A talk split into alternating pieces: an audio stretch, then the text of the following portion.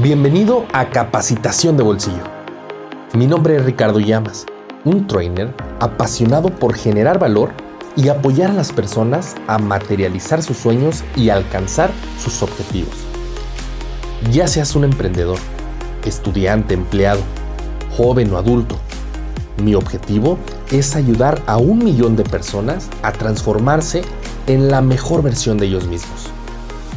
¿Y tú, estás listo?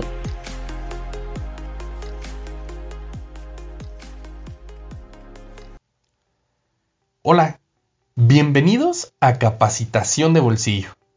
Me presento, mi nombre es Ricardo Llamas y antes que nada déjenme platicarles que me siento muy feliz porque este es el primer episodio del podcast Capacitación de Bolsillo. Y en este episodio quiero empezar con el pie derecho y compartirles un tema que les va a ser de mucho interés y sobre todo les va a generar mucho, mucho valor en su vida, que es de lo que se trata este podcast. Hace algunos años, eh, platicando con un buen amigo y mentor, Christopher González, saludos por cierto, me compartía que escuchen bien este dato. Las personas tienen más miedo a hablar en público que a la muerte. Y pónganle pausa a esto, en verdad reflexionenlo. Las personas le tienen más miedo a hablar en público que a morir. Este dato me impactó muchísimo eh, me metí a investigar y efectivamente así fue. Por eso decidí hacer este episodio, que es el primero de cuatro que saldrán en este mes, dirigidos única y exclusivamente a esas buenas prácticas del antes, durante y después de hablar en público. Y si tú ya dominas esta técnica o este arte de hablar en público, entonces, estos episodios te van a ayudar para ir puliendo esas habilidades con las que ya cuentas e ir mejorando día a día. Y es que en la actualidad ya dejó de ser una opción hablar en público. Es decir, si tú eres una persona que quiere crecer profesional y personalmente, esto dejó de ser una opción. Porque puedes desde exponer un proyecto en la escuela, hablar en la cena navideña, o vender incluso un proyecto a posibles inversores. En la actualidad, eh, las nuevas tecnologías nos han hecho esto mucho más sencillo, porque es muy fácil hablar al micrófono, hablarle a alguna cámara, pero incluso aquellos grandes influencers de redes sociales llegan a sucumbir cuando se presentan en escenarios con público en vivo. Es decir, cuando ya tienen a las personas frente a ellos y no están detrás de un monitor o de un micrófono, es cuando empiezan los nervios, cuando empiezan los problemas. Y bien, pasemos a la primera buena práctica que te comparto el día de hoy, que es primero lo primero, la organización, ya que lo que hagas antes de tu charla va a garantizar el éxito o el fracaso de ella. Entonces, antes de pararte frente a un público, investiga quiénes son tus espectadores. Es decir, qué edad tienen, a qué brecha generacional pertenece, si son millennials, si son Z, si son baby boomers, si son X, qué gustos tienen, qué profesión tienen, ideologías, miedos, niveles de estudio, todo lo que te pueda servir a ti para recopilar información, porque recuerda que entre más sabes, más poderoso eres. Y esta información te servirá para poder hacer comentarios acertados, utilizar lenguaje ad hoc a su audiencia, empatizar con ellos y sobre todo evitar hacer comentarios que no entiendan o que les puedan causar alguna molestia. Por eso es muy importante conocer a tu público. Otra de las buenas prácticas que te voy a compartir es hacerte experto en el tema que vas a estar platicando, es decir, practica tu speech. Porque estar enfrente de un público conlleva una gran responsabilidad, así que infórmate bien sobre el tema que vas a hablar.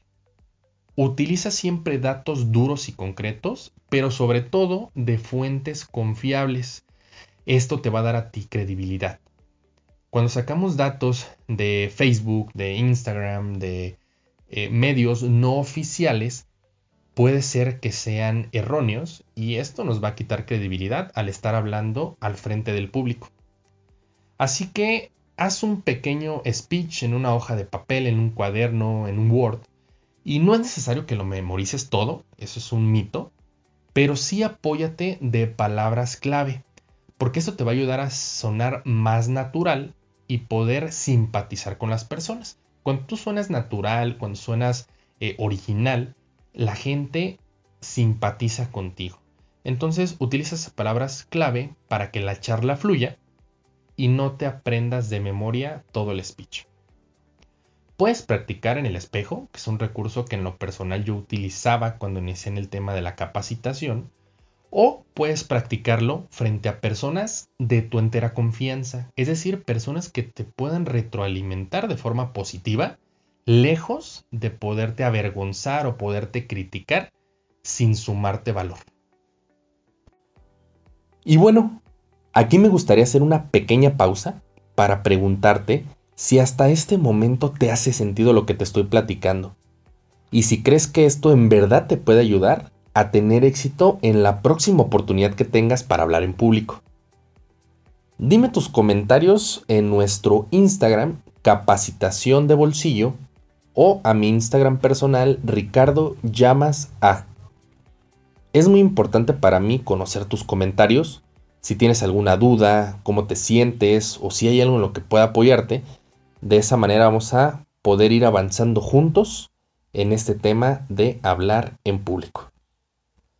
Y bueno, en lo personal eh, te platico que he utilizado estas buenas prácticas a lo largo de mi experiencia y me han permitido dar charlas en cualquier foro, desde escuelas, eh, universidades hasta empresas con todo tipo de audiencia, desde niños hasta adultos mayores, todos los niveles eh, de estudio, mm, de preparación, entonces son tips que en verdad te pueden generar mucho valor a la hora de hablar en público. Entonces, pues continuemos con el siguiente tip, que es uno de los más importantes que podemos tener, que es anticipar nuestra llegada. ¿Qué quiere decir esto? Que lleguemos al lugar donde vamos a hablar y presentarnos con 30 minutos hasta 2 horas de anticipación según sea el caso o el tipo de charla que vayas a entablar. Por ejemplo, si vas a dar una plática en un auditorio para cientos de personas, puedes llegar incluso dos horas antes para familiarizarte con el escenario en caso de que no lo conozcas, asegurarte que el audio funcione bien, incluso qué tan lejos está el baño, por si necesitas ir, ir contemplando tiempos. Entonces, depende mucho del foro. El cuarto y último tip que te comparto en este episodio es original y copia. O sea, procura de preferencia tener dos cosas de cada elemento importante o crítico para tu plática. Por ejemplo, el micrófono. En caso de que llegue a fallar el micrófono que estés usando, tener uno de respaldo. Asimismo, con la presentación, en caso de que vayamos a proyectar algún material de apoyo, traerlo también en nuestra memoria USB o incluso en nuestro correo. Plumones, guiones, en el caso de que necesitemos algunas palabras clave, también poderlo tener incluso en el celular. Un adaptador eh, para cualquier tipo de proyector que se pueda conectar a tu laptop. A mi experiencia, por más cuidadoso y meticuloso que seas, siempre, escuchen bien, siempre suceden imprevistos. Así que es mejor prevenir.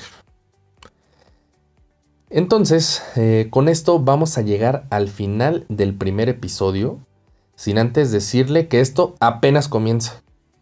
Porque en el siguiente capítulo les compartiré qué hacer durante nuestra charla. Es decir, cuando ya estamos frente al grupo, son frente al público, ¿Qué es lo que voy a hacer yo para vencer esos nervios y en verdad ser un monstruo hablando frente al público? Entonces, no olviden darle seguir a este podcast para que no se pierdan ningún contenido que vamos a estar subiendo de manera periódica. Y también no olviden seguirnos en Instagram en capacitación de bolsillo y en mi Instagram personal Ricardo Llamas A en donde estaremos subiendo material de apoyo que les va a ayudar a complementar la información que recabamos el día de hoy. Les habló Ricardo Llamas. Con esto nos despedimos. Hasta pronto.